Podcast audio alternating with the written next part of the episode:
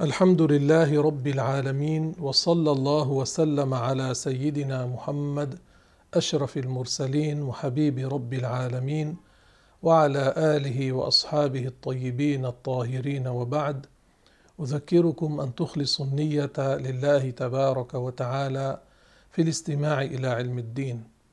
قال المؤلف رحمه الله رحمة واسعة وأنه صلى الله عليه وسلم صادق في كل ما أخبر به عن الله تعالى ولا يخطئ في ذلك سواء كان من أخبار من قبله من الأمم والأنبياء وبدء الخلق أو من التحليل أو التحريم لبعض أفعال وأقوال العباد أو مما أخبر به مما يحدث في المستقبل في الدنيا وفي البرزخ وفي الآخرة.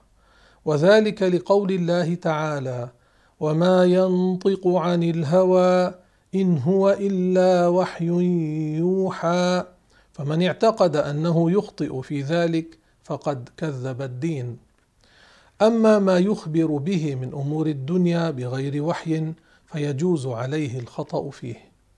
ويدخل فيما يجب تصديقه به جزما أي تصديق النبي عليه الصلاه والسلام عذاب القبر وهو بالروح والجسد كما ورد بذلك الخبر عن الرسول عليه الصلاة والسلام وكذلك ورد في القرآن الكريم ما يفيد جزما بوجود عذاب القبر. هذا العذاب للكفار ولبعض عصاة المسلمين نسأل الله النجاة. ومنه عرض النار على الكافر كل يوم مرتين مرة أول النهار ومرة آخر النهار يتعذب بنظره ورؤيته لمقعده الذي يقعده في الآخرة وتضييق القبر عليه حتى تختلف أضلاعه كما في حديث ابن حبان ذكر الأخبار عن اسم الملكين اللذين يسألان الناس في قبورهم وفيه ثم يقال للأرض التئمي فتلتئم عليه حتى تختلف أعضاؤه. الله يرحمنا. فالأضلاع التي في إحدى الجهتين تدخل في الأضلاع التي في الجهة الأخرى وبعض الناس تسلط عليهم الثعابين وبعض الناس يأتيهم ريح جهنم إلى القبر. وكذلك من عذاب القبر الانزعاج من ظلمة القبر ووحشته وضرب وضرب منكر ونكير للكافر بمطرقة بين أذنيه. ويشمل ذلك ما يحصل لبعض عصاة المسلمين الذين ماتوا بلا توبة لا لجميعهم مما هو دون ما يحصل للكافر كضغطة القبر حتى تختلف أضلاعه. فهذه الضغطة تحصل لبعض عصاة المسلمين. قال أبو حنيفة في الفقه الأكبر وضغطة القبر وعذابه حق كائن للكفار كلهم ولبعض عصاة المسلمين فإذا ضغطة القبر لا تحصل للأتقياء ولا تحصل للأنبياء ولا تحصل للأولياء ولا تحصل للشهداء ولا تحصل للأطفال وكل الأخبار التي هي بخلاف ذلك فهي غير صحيحة لأن كل خبر كان معارضا للقرآن ولا يمكن تأويله فهو باطل. قال الله تعالى ألا إن أولياء الله لا خوف عليهم ولا هم يحزنون. لا خوف عليهم ولا هم يحزنون. ليس عليهم خوف وليس عليهم حزن. هكذا شأن الأولياء. فكيف يقال لا, لا ينجو أحد من ضغطة القبر؟ وكيف يقال لو نجا منها أحد لنجا منها سعد؟ يعنون سعد بن معاذ صاحب رسول الله صلى الله عليه وسلم. الولي الذي نال الشهادة. جمع بين هذين الخيرين. نال الولاية والشهادة. حتى قال الرسول صلى الله عليه وسلم اهتز العرش لموت سعد. هذا الذي اهتز العرش لموته يضغطه القبر لا يجوز. كذلك بعض الأخبار فيها أن زينب يعنون بنت الرسول عليه الصلاة والسلام حصلت لها ضغطة القبر وهذا أيضا نحن لا نصدقه. فليس كل ما يروى يكون صحيحا. ينظر هناك قواعد. هذا الخبر إذا عارض القرآن وليس له تأويل فإذا هو باطل. هذا الخبر إذا عارض قضية العقل السليم وليس له تأويل فإذا هو باطل. هذا الخبر إذا عارض الحديث المتواتر وليس له تأويل فإذا هو باطل. وهذا يعارض الآية التي تلوتها منذ قليل. أما الأتقياء والشهداء والأطفال فلا تحصل لهم. ولم يصح حديث لو نجا منها أحد لنجا سعد. كما حكم بضعفه الحافظ ابن الجوزي. والإيمان بنعيم القبر فإنه صلى الله عليه وسلم أخبر بذلك أيضا.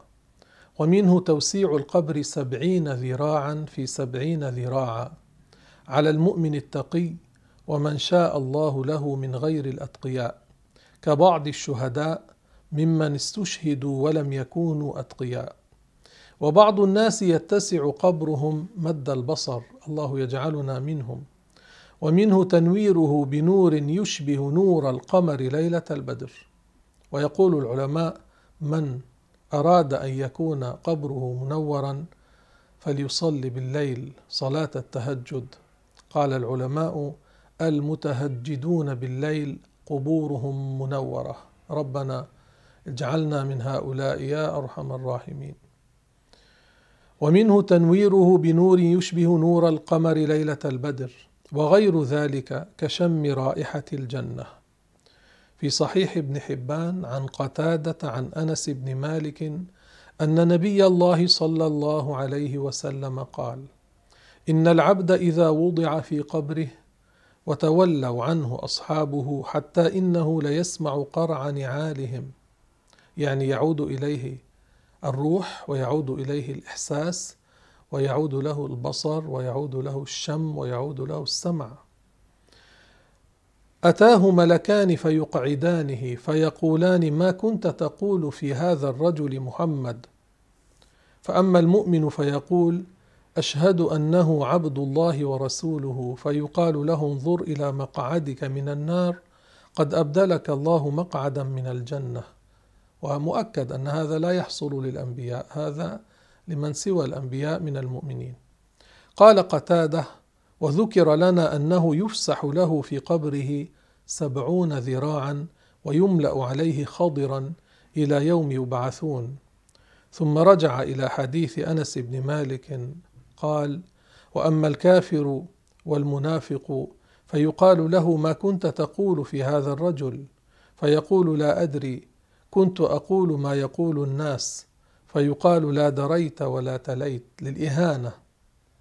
ثم يضرب بمطراق من حديد ضربة بين أذنيه فيصيح صيحة يسمعها من عليها غير الثقلين. يسمعها من عليها غير الثقلين.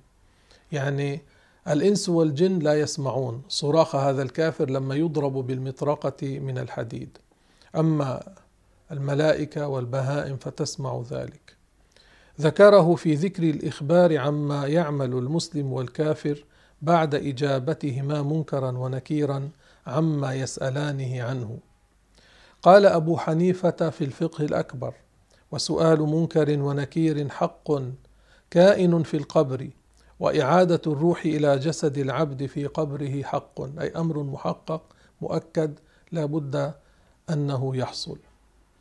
والإيمان بسؤال الملكين منكر ونكير. قال السيوطي في شرح الصدور بشرح حال الموتى والقبور. قال الحكيم الترمذي سؤال القبر خاص بهذه الأمة. ثم قال ويدل للاختصاص قوله إن هذه الأمة تبتلى في قبورها. وقوله أوحي إلي أنكم تفتنون في قبوركم وقوله فبي تفتنون وعني تسألون. وهو يحصل للمؤمن والكافر من هذه الأمة أي الذين أرسل إليهم محمد صلى الله عليه وسلم ويقال لهم أمة الدعوة. أما الذين آمنوا منهم يقال لهم أمة الإجابة. قال ابن حجر في الفتح قوله أمتي أي أمة الإجابة. وهم المسلمون وقد تطلق أمة محمد ويراد بها أمة الدعوة. ذكره في شرح حديث إن أمتي يدعون يوم القيامة غرا محجلين من أثر الوضوء. الله يرزقنا أن نكون من هؤلاء. الغرة هي الزيادة في غسل الوجه من الجوانب فتضاء هذه المواضع. يرى النبي صلى الله عليه وسلم أمته الذين كانوا غرا محجلين في الدنيا يعملون هذا وقد نورت هذه المواضع ويزيدون في غسل الأيدي على الموضع الذي هو المرفق. يزيدون فيغسلون العضد فتنور هذه المواضع. يقال عنهم غر محجلون. زادوا في الوضوء في غسل الوجه وزادوا في غسل اليدين وزادوا في غسل الرجلين فوق الكعبين فتضاء هذه المواضع.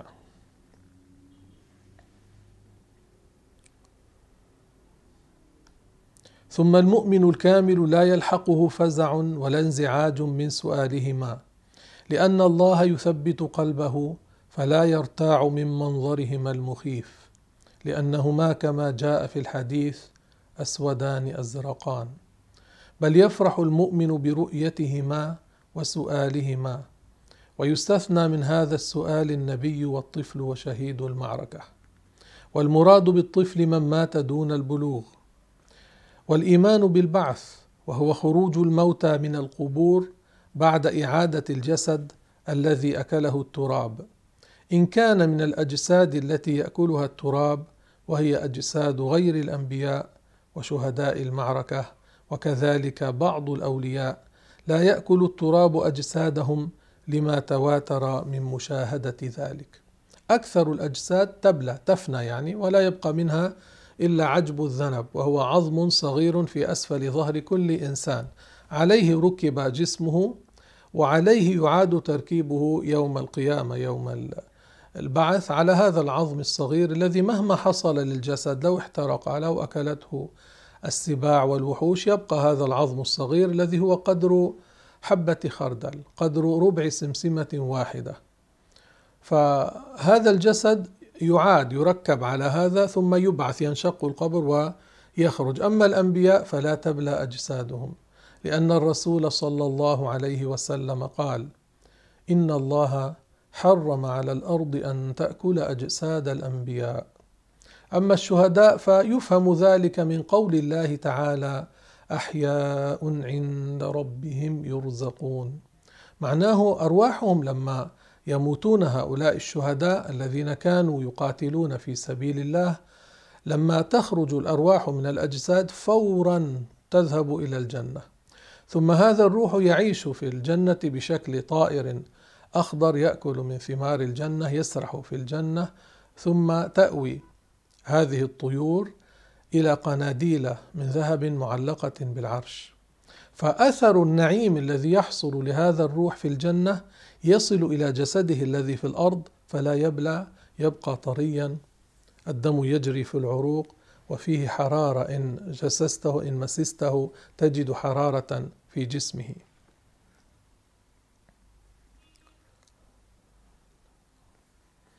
روى البيهقي في السنن الكبرى باب ما يؤمر به ليلة الجمعة ويومها.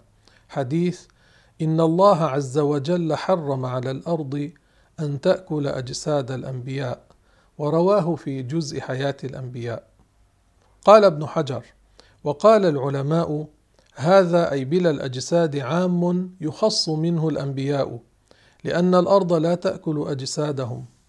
وألحق ابن عبد البر بهم الشهداء. ذكره في الفتح في باب قوله ونفخ في الصور فصعق من في السماوات ومن في الأرض إلا من شاء الله. الله يجعلنا من عباده الصالحين. والإيمان بالحشر وهو أن يجمع الناس ويساقوا بعد البعث إلى المحشر. وقد ورد أنه الشام. ثم ينقلون عند دك الأرض إلى ظلمة عند الصراط ثم يعادون إلى الأرض المبدلة فيكون الحساب عليها. الناس الذين بليت أجسادهم تعاد هذه الأجساد تنشق القبور يخرج الناس والذين أجسادهم لم تبلى قلنا الأنبياء لا تبلى وشهداء المعركة وبعض الأولياء لما تواتر من الخبر في ذلك فالناس يحشرون في أرض المحشر وورد في الأثر أنه الشام يوسع هذه البقعة توسع فيجتمع عليها الناس ثم ينقلون إلى ظلمة عند الصراط وهو جسر يمد فوق ظهراني جهنم طرفه في الأرض المبدلة والطرف الآخر فيما يلي الجنة. الناجي يذهب إلى الجنة. ربنا اجعلنا من الناجين يا أرحم الراحمين. والذي شاء الله له العذاب ينزل في جهنم. نسأل الله أن ينجينا من عذاب جهنم ومن عذاب القبر. والإيمان بالقيامة وأولها من خروج الناس من قبورهم. هذا بداية يوم القيامة. إلى دخول أهل الجنة الجنة وأهل النار النار. وقد تطلق الآخرة على ذلك وعلى ما بعده إلى ما لا نهاية له. لأن نعيم أهل الجنة في الجنة دائم باق وهم باقون فيها. لا تبلى أجسادهم ولا يفنون. وعذاب أهل النار في النار باق دائم خالدون فيها. وهم باقون أيضا أجسامهم تبقى ويتعذبون دائما. نسأل الله السلامة. والإيمان بالحساب وهو عرض أعمال العباد عليهم. يعرض عليه يعرض عليهم ما عملوا في الدنيا. كل واحد معه صحيفة عمله. فأما المؤمن فيأخذها بيمناه وأما الكافر فيأخذها يأخذ صحيفة عمله بيسراه من خلف ظهره. وهذه الصحيفة فيها عمله مسطور فيها عمله يراه. إذا نظر هكذا يرى عمله. ولا يحب واحد منا أن يرى في صحيفة عمله ما يسوءه. فلذلك أمسكوا ألسنتكم عما لا خير فيه. أمسكوا ألسنتكم عن الكفر. أمسكوا ألسنتكم عن الحرام. أمسكوها عن الغيبة. أمسكوها عن النميمة. أمسكوها عن الوقوع في أعراض المسلمين أمسكوها عن السباب أمسكوها عن الفسوق أمسكوها عن الشتم أمسكوها عن إضاعة الوقت بإجراء اللسان فيما لا خير فيه فيما لا تحمد عقباه. الرسول صلى الله عليه وسلم قال من صمت نجا. جابر بن سمرة رضي الله عنه قال كان رسول الله صلى الله عليه وسلم طويل الصمت. يعني لا يتكلم في أمر لا ينفع لا يتكلم في أمر لا خير فيه. اقتدوا برسول الله. قال عليه الصلاة والسلام وخير الهدي هدي محمد. أحسن سيرة سيرة محمد. وسيرة محمد عليه الصلاة والسلام طول الصمت إلا من خير. فاعملوا بذلك وكونوا كذلك. لا تنظروا إلى حال أكثر الناس. يتكلمون يتكلمون يتكلمون يملؤون الفراغ بما لا خير فيه. الفراغ شغله بالخير الرسول عليه الصلاة والسلام قال اغتنم فراغك قبل شغلك. اغتنم استعمله في طاعة الله قبل أن تصير مشغولا. اغتنم فراغك قبل شغلك. اسمعوا حديث الرسول عليه الصلاة والسلام واعملوا به. لا تكثروا الكلام بغير خير بغير ذكر الله بغير علم نافع بغير أمر بالمعروف ونهي عن المنكر. انتبهوا يا أحبابنا الآخرة أمام الجميع وهذه القبور أمامنا وكل واحد منا لابد ميت لابد. والإيمان بالثواب والعذاب. أما الثواب فهو الجزاء الذي يجازاه المؤمن في الآخرة على العمل الصالح مما يسره. وأما العذاب فهو ما يسوء العبد ذلك اليوم من دخول النار وما دون ذلك من العقوبات على المعاصي. الله تعالى يجزل لنا الثواب ويكثر لنا من الثواب ويغفر لنا ما هو يكون سببا للعذاب. الله يغفر لنا المعاصي الله يغفر عنا يغفر لنا الخطايا سبحانه وتعالى. والإيمان بالميزان أي ما يوزن عليه أعمال العباد. قال أبو حنيفة رضي الله عنه في الوصية والميزان حق أي شيء محقق ثابت. لقوله تعالى ونضع الموازين القسط ليوم القيامة.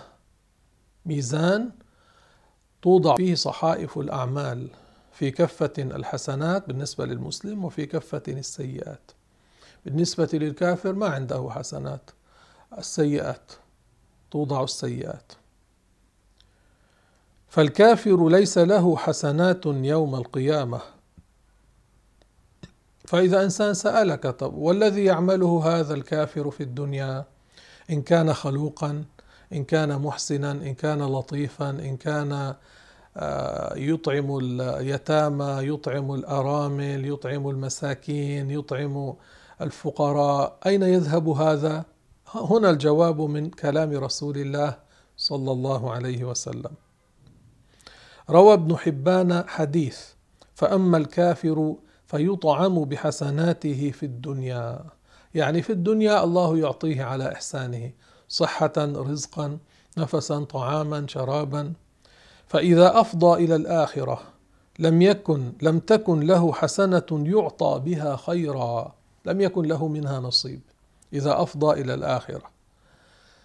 رواه في ذكر البيان بأن الله جل وعلا قد يجازي المؤمن في الدنيا كما يجازي على سيئاته فيها. فالأمر كما قال الرسول عليه الصلاة والسلام وانتبهوا لا تطلقوا ألسنتكم بكلام يخالف شرع الله. بعض الناس من الجهال يقولون كيف؟ هذا كافر لكنه يعمل إحسانات. يطعم الفقراء وخلقه حسن ولا يؤذينا وهذا مسلم يؤذينا ولا يطعم الفقراء ويعمل ويعمل. انتبهوا كل ما يعمله الكافر في الآخرة ليس له شيء. المؤمن مهما ساء حاله في هذه الدنيا عصى ضرب مسلما بغير حق أكل أموال مسلمين ظلما هذا المسلم خير عند الله من الكافر. الكافر لا يساوي شيئا عند الله. لا تقولوا كما يقول بعض الجهال هذا عندي أحسن عن الكافر لأنه يحسن وذاك المسلم يسيء. قال الله تعالى أفنجعل المسلمين كالمجرمين؟ ما لكم كيف تحكمون؟ كالمجرمين يعني كالكفار. قال تعالى أفمن كان مؤمنا كمن كان فاسقا؟ لا يستوون. الفاسق هنا معناه الكافر. لا يستوون هذا ليس مثل هذا. لا يقارن به. الكافر لا شيء. المؤمن مهما عصى مهما حصل منه من المعاصي ولو من الكبائر هذا المؤمن سيخلد في الجنة. إن عوقب على معاصيه مات بلا توبة ولم يعفو الله عنه لكن في النهاية إلى الجنة. أما الكافر فهو خالد في جهنم مهما كان يفعل. إنما توضع سيئاته في كفة من الكفتين الكافر لأنه ليس له حسنات. وأما المؤمن فتوضع حسناته في كفة وسيئاته في الكفة الأخرى. ما هي الحسنات التي توضع والسيئات التي توضع؟ صحائف الأعمال التي سطر عليها عمله هذه الصحائف هي التي توزن. والملائكة هم الذين يتولون ذلك. والإيمان بالنار أي جهنم أي بأنها مخلوقة الآن ولا تزال باقية إلى ما لا نهاية له جهنم الآن موجودة. قال الله تعالى اعدت للكافرين. قال أبو حنيفة في الوصية والجنة والنار حق وهما مخلوقتان لأهلهما لقوله تعالى في حق المؤمنين أعدت للمتقين وفي حق الكفرة أعدت للكافرين. خلقهما الله للثواب والعقاب. وقال أبو حنيفة في الفقه الأكبر والجنة والنار مخلوقتان اليوم لا تفنيان أبدا. الجنة لا تفنى والنار لا تفنى. هذا مذهب أهل الحق وليس الأمر كما يقول ابن تيمية أحمد بن تيمية الحراني. هو أحمد بن عبد الحليم هو أحمد بن عبد الحليم بن عبد السلام بن عبد الله بن أبي القاسم الحراني الدمشقي. ولد, ولد بحران سنة 661 ثم انتقل إلى دمشق. ظهرت منه بدع كثيرة حتى قال الحافظ أبو زرعة العراقي إنه خرق الإجماع في أكثر من ستين مسألة بعضها في الأصول وبعضها في الفروع وقال فيه علمه أكبر من عقله. رد عليه علماء عصره بدعوه وألفوا في ذلك كالسبكي فإنه صنف شفاء السقام في زيارة خير الأنام. والاعتبار ببقاء الجنة والنار في الرد عليه. استتيب استتيب عدة مرات وكان في كل مرة ينقض عهوده ومواثيقه حتى حبس بفتوى من قضاة المذاهب الأربعة. كانوا يختارون القضاة من أعلم الناس وأحسن الناس. القضاة من المذاهب الأربعة حكموا على ابن تيمية بأنه ضال شاذ. كل مرة يظهر الرجوع يستتاب يظهر الرجوع فحكموا عليه بالحبس الطويل. توفي سنة سبعمائة وست وعشرين بالقلعة ومات فيها حبس بالقلعة سنة سبعمائة وست وعشرين بدمشق ومات فيها سنة سبعمائة وثمان وعشرين. انظر الأجوبة المرضية على الأسئلة المكية للحافظ ولي الدين العراقي. ونجم المهتدي ورجم المعتدي لابن المعلم القرشي وشفاء السقام للسبكي والفتاوى الحديثية لابن حجر الهيثمي والدرر الكامنة للحافظ ابن حجر. فليس هو شيخ الإسلام كما يقول أدعياء السلفية نفاة التوسل المشبهة المجسمة. ليس شيخ الإسلام بل كان من الضالين كان من أهل الضلال عنده عقائد كفرية والعياذ بالله. يقول هذا العالم جنسه أزلي لكن أفراده المعينة حادثة. ويقول الله يقوم بذاته كلام حادث متعاقب بحروف متعاقبة جنسه أزلي. شيء لا يقبله العاقل. ويحرم السفر بقصد زيارة قبر النبي صلى الله عليه وسلم. يقول هذا سفر معصية لا تقصر. فيه الصلاة ويقول طلاق الحائض لا يقع والعياذ بالله. وهذا محل إجماع أن طلاق الحائض يقع. ويقول الطلاق ثلاثا بلفظ واحد لا يقع ثلاثا. وهذا أيضا خالف فيه الإجماع خرق فيه الإجماع. ويقول الطلاق المعلق على حصول أمر إن حصل إنما فيه كفارة اليمين ولا يقع الطلاق. وهذا أيضا خرق فيه الإجماع. والعياذ بالله من الضلال. وأيضا يطعن في سيدنا علي. يقول القتال معه لا هو واجب ولا هو مستحب. ويقول ضر المسلمين في قتاله ما نفعهم. والعياذ بالله تعالى من الفساد. ويقول عن سيدنا علي أسلم صبيا وإسلام الصبي لا يصح. وهذا كذب. علي أسلم صبيا قبل نزول الأحكام وإسلامه صحيح. كان مع الرسول صلى الله عليه وسلم. فهذا الذي خرق الإجماع في أكثر من ستين مسألة في الأصول والفروع. كيف يسمى شيخ الإسلام؟ لا يجوز تسميته بهذا الاسم. مشبه في بعض كتبه يقول الله له حد هو يعلمه. في بعض كتبه يقول ليس كمثله شيء نزه وهو السميع البصير شبه والعياذ بالله. يوجد كفر يسمى باب من أبواب الكفر يسمى التشبيه أي تشبيه الله بخلقه. فيقول عن الله شبه معاذ الله. ليس كمثله شيء وهو السميع البصير. الله لا يشبه شيئا وهو سميع لا كالسامعين وبصير لا كالمبصرين سبحانه وتعالى.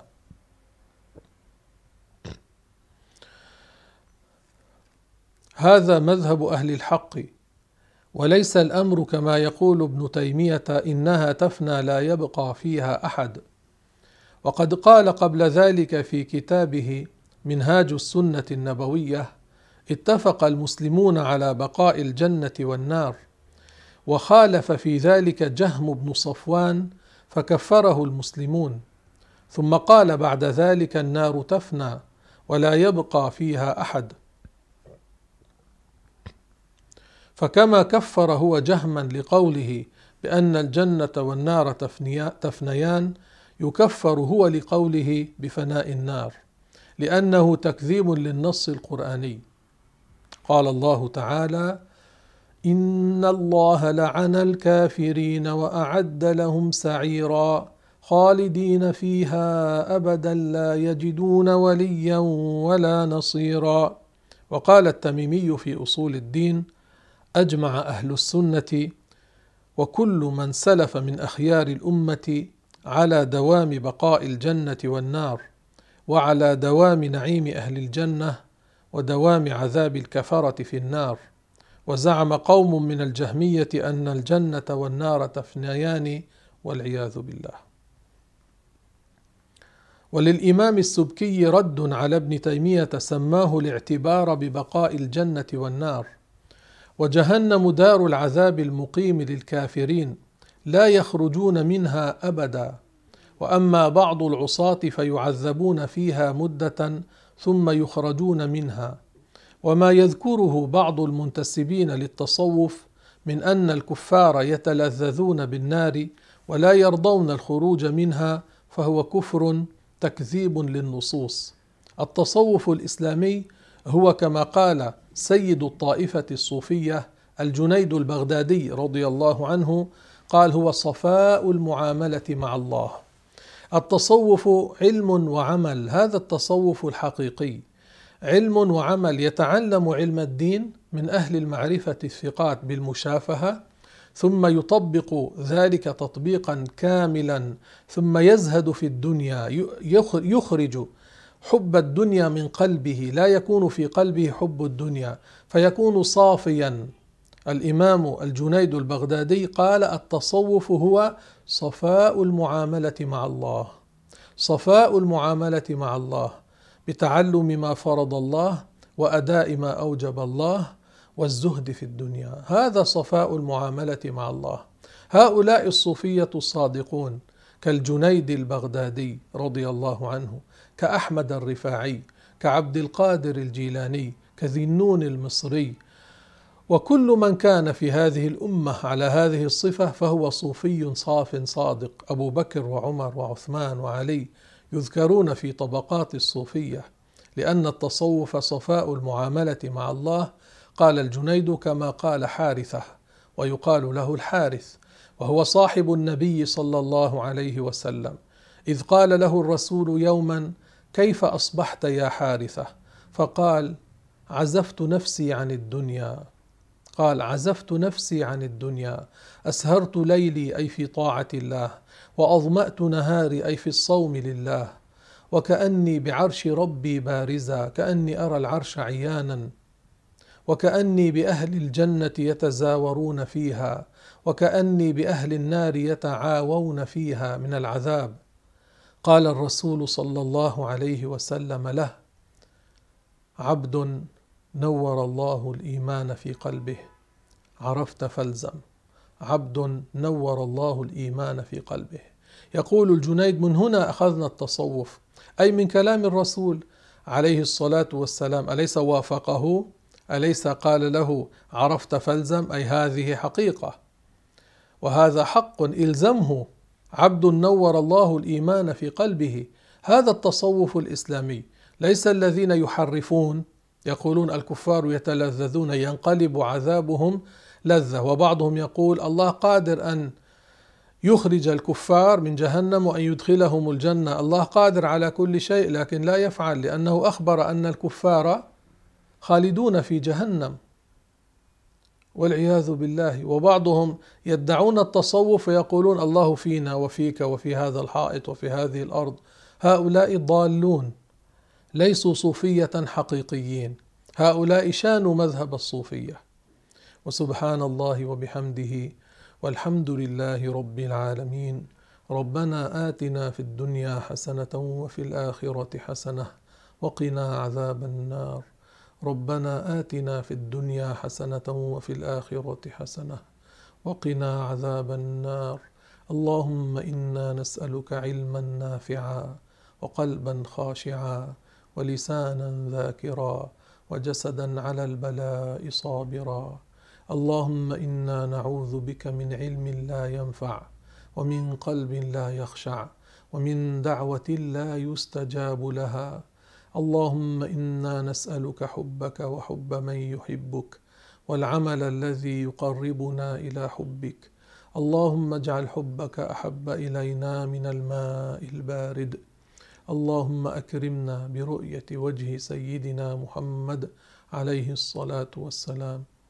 يا أرحم الراحمين يا أرحم الراحمين يا أرحم الراحمين. اجعل دعاءنا مستجابا. بجاه سيدنا محمد عليه الصلاة والسلام. نهلل. لا إله إلا الله لا إله إلا الله لا إله إلا الله.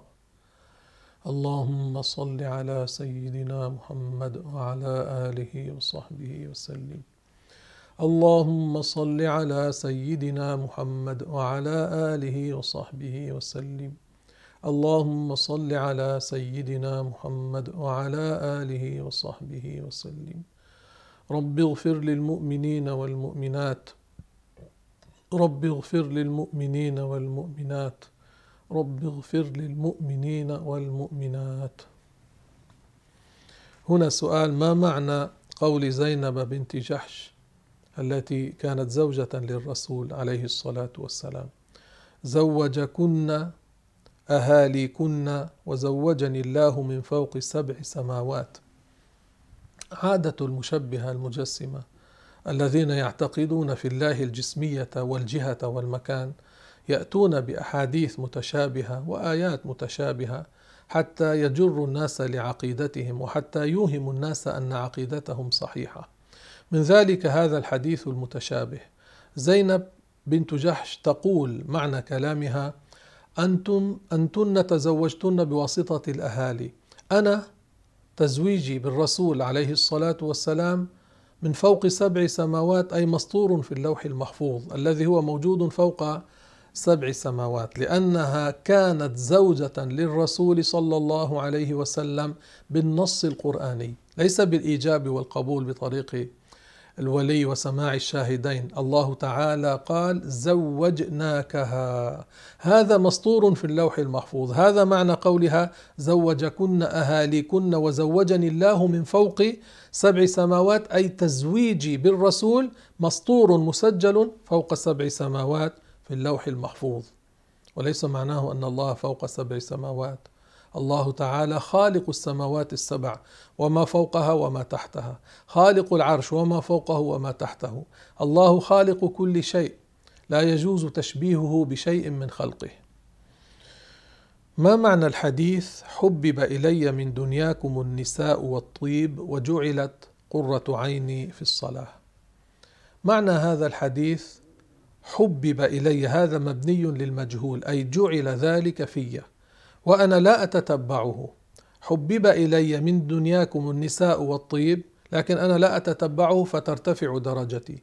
وجعلت قرة عيني في الصلاة جعلت راحة نفسي راحة قلبي في الصلاة. ولم يقل الرسول حبب إلي من دنياكم ثلاث لأنه إذا قيل ثلاث دخلت الصلاة في أمور الدنيا لأنه قال من دنياكم. فانتبهوا لهذا وقع تحريفا يعني. من بعض من يروي هذا الحديث أنهم يقولون حبب إلي من دنياكم ثلاث. لا حبب إلي من دنياكم النساء والطيب وجعلت قرة عيني في الصلاة. حبب إلي جعل في ولا أتتبعه فترتفع درجتي عند الله. هنا سؤال ما الدليل على أن قراءة القرآن تنفع الميت؟ الدليل على ذلك الحديث الذي رواه ابن حبان وصححه. اقرأوا ياسين على موتاكم. هذا حديث صححه ابن حبان. قال بعض أدعياء السلفية الذين لم يعجبهم هذا قالوا هذا ضعيف. قلنا صححه الحافظ ابن حبان. قال الحافظ السيوطي وخذه حيث حافظ عليه نص أو من مصنف بجمعه يخص فهو حديث صحيح. قالوا لما قيل لهم هذا. قالوا موتاكم معناه المحتضرون يعني الذين سيموتون. فقيل لهم أنتم تقولون لا تأويل لا تأويل لا تأويل التأويل تعطيل. فكيف أولتم هنا؟ ثم كلمة موتاكم تصلح لمن سيموت ولمن قد مات. بأي دليل على زعمكم حملتم هذا اللفظ على من سيموت وليس من قد مات؟ نحن نصلي الجنازة فرضا على المسلم الذي مات. وهو أمامنا. نقول صلي فرض صلاة الجنازة. الله أكبر. أربع تكبيرات. ماذا نقرأ بعد التكبيرة الأولى؟ ماذا نقرأ؟ الفاتحة. من أمامنا؟ الميت. صلاة الجنازة تنفعه أم لا؟ تنفعه. فإذا ينفعه قراءة القرآن. ثبت في الحديث الصحيح أن رسول الله صلى الله عليه وسلم مر على قبرين فقال إنهما ليعذبان وما يعذبان في كبير إثم. قال بلى. يعني في نظر الناس الذين لا يعلمون ليس كبيرا. قال بلى هو كبير. أما أحدهما فكان يمشي بالنميمة. ينقل القول للإفساد من بين هذا وهذا. وأما الآخر فكان لا يستتر من البول. يتلوث يلوث جلده وثوبه الذي يلبسه بالبول. وهذه كبيرة.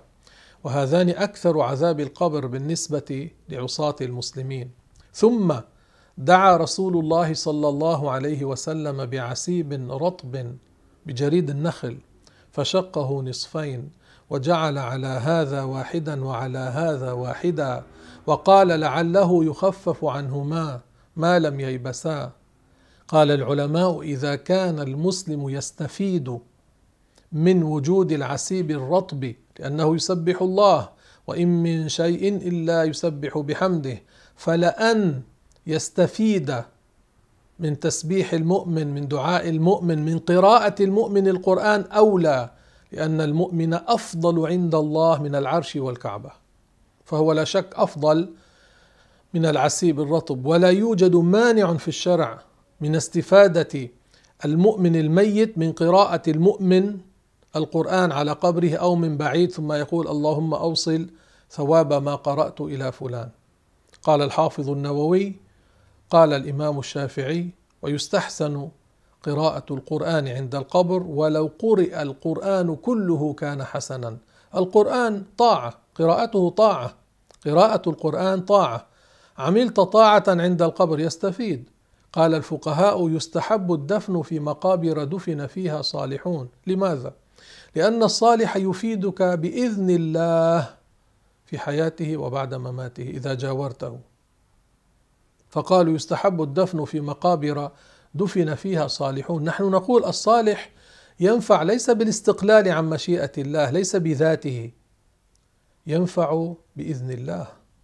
لا أحد يخلق شيئا لا الولي ولا النبي ولا الملك لا أحد يخلق شيئا إلا الله سبحانه وتعالى.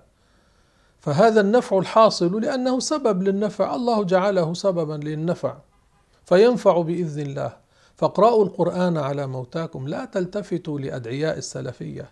نفاة التوسل قساة القلوب الجفاة. يقولون لا تقرأ الفاتحة. يقولون لا يجوز والعياذ بالله. روى البيهقي عن ابن عمر أنه كان يقرأ أول البقرة وخاتمتها عند القبر. من هو ابن عمر؟ الرسول قال إن عبد الله رجل صالح شهد له الرسول بالصلاح وكل العلماء استحسنوا ذلك. جاء أدعياء السلفية وقبحوا ذلك وجعلوه بدعة قبيحة منكرة. الله تعالى يكفينا شرهم. السؤال الأخير ما هو حديث الجارية وما معناه؟ حديث الجارية حديث جاء في مسلم وفيه أن صحابيا واحدا رواه أنه جاء إلى الرسول عليه الصلاة والسلام قال لي جارية سققتها في وجهها يعني تندم على هذا الفعل فقال له الرسول ادعها إلي هذه الرواية هكذا فقال لها أين الله؟ فقالت في السماء. الذين تأولوا هذا الحديث قالوا لماذا قلت الذين تأولوا هذا الحديث؟ لأن بعض العلماء ما قبلوه قالوا هذا مخالف للأصول ومخالف للحديث المتواتر. وما خالف الأصول لا يكون صحيحا وما خالف المتواتر ولم يمكن تأويله لا يكون مقبولا لا يكون صحيحا. فالذين تأولوه قالوا هذا سؤال عن المكانة لا عن المكان. لأنه قال أين الله؟ يعني ماذا تعتقدين في الله؟ هؤلاء المشركون يعتقدون الله والعياذ بالله الأصنام التي يعبدونها في الأرض. فأرادت التعبير عن أنه رفيع القدر جدا فقالت في السماء أي رفيع القدر جدا أعلى من كل شيء قدرا. قال من أنا؟ قالت رسول الله. قال أعتقها فإنها مؤمنة. صحابي واحد رواه. الحديث المتواتر الذي رواه البخاري وغيره رواه خمسة عشر صحابيا عن رسول الله صلى الله عليه وسلم وهو يوافق الأصول. أمرت أن أقاتل الناس حتى يشهدوا أن لا إله إلا الله وأني رسول الله. فإذا فعلوا ذلك عصموا مني دماءهم وأموالهم إلا بحقها. هذا يوافق الأصول. لا يشهد للشخص الذي كان كافرا بالإسلام إلا أن ينطق بالشهادتين. يعني لو قال كافر الله في السماء لا يشهد له بالإسلام طوائف من الكفار يقولون الله في السماء طوائف من الكفار فلا يشهد له بذلك. وهذه الرواية روى الإمام مالك رواية أقوى منها لأن مالك هو أضبط رواة الحديث. إذا ذكر الحديث فمالك النجم. ما هي الرواية التي رواها في الموطأ؟ أن الرسول صلى الله عليه وسلم قال لها أتشهدين أن لا إله إلا الله؟ قالت نعم. قال أتشهدين أني رسول الله؟ قالت نعم. قال أعتقها. هذه الرواية موافقة للأصول. أما تلك على ظاهرها لا توافق الأصول. ثم هم ماذا يقولون؟ يقولون على الظاهر لا تأويل على الظاهر لا تأويل. هذا رواه مسلم. روى مسلم وغير مسلم بالإسناد الصحيح وإسناده أقوى من حديث الجارية أن الرسول صلى الله عليه وسلم قال اربعوا على أنفسكم فإنكم لا تدعون أصم ولا غائبا إنما تدعون سميعا قريبا هو أقرب إلى أحدكم من عنق راحلته. اربعوا على أنفسكم يعني هونوا على أنفسكم هونوا عليها لا تجهدوها برفع الصوت. إنكم لا تدعون أصم ولا غائبا الله يسمع كل مسموع بسمعه الأزلي. الله لا تخفى عليه خافية. إنما تدعون سميعا قريبا. هو أقرب إلى أحدكم إلى أحدكم من عنق راحلته. إذا قالوا على الظاهر على الظاهر جعلوا الله بين هذا الشخص الذي يذكر الله وبين عنق راحلته. لأن ظاهره هكذا هو أقرب إلى أحدكم من عنق راحلته من الراكب على الراحلة وعنق الراحلة. هل يقال على الظاهر؟ يقولون لا. ما معناه الله عالم بكم؟ الله أعلم بكم من أنفسكم. كما في قوله تعالى ونحن أقرب إليه من حبل الوريد نحن أعلم بالإنسان من نفسه. ليس معناه الله بين الجلدة وعرق الدم. كما أولتم هذه وهذه وهو معكم أينما كنتم عالم بكم أينما كنتم. أولوا هذا أولوا حديث الجارية. لما تريدونه؟ كلما اجتمعتم بإنسان حتى تجروه إلى عقيدتكم الفاسدة. يقولون الله يسكن السماء والعياذ بالله. السماء الرسول قال عليه الصلاة والسلام ما فيها موضع أربع أصابع إلا وفيه ملك قائم أو راكع أو ساجد. على زعمهم الله يزاحم الملائكة في أقل من موضع أربع أصابع. هذا يجوز على الله. الذي يسكن السماء جسم حجم. الذي له حجم ليس إلها. الذي له جسم ليس إلها. الله خالق الأجسام وخالق الأحجام. ليس كمثله شيء موجود بلا جهة ولا مكان. سبحانه وتعالى. وبارك الله فيكم والله أعلم وأحكم.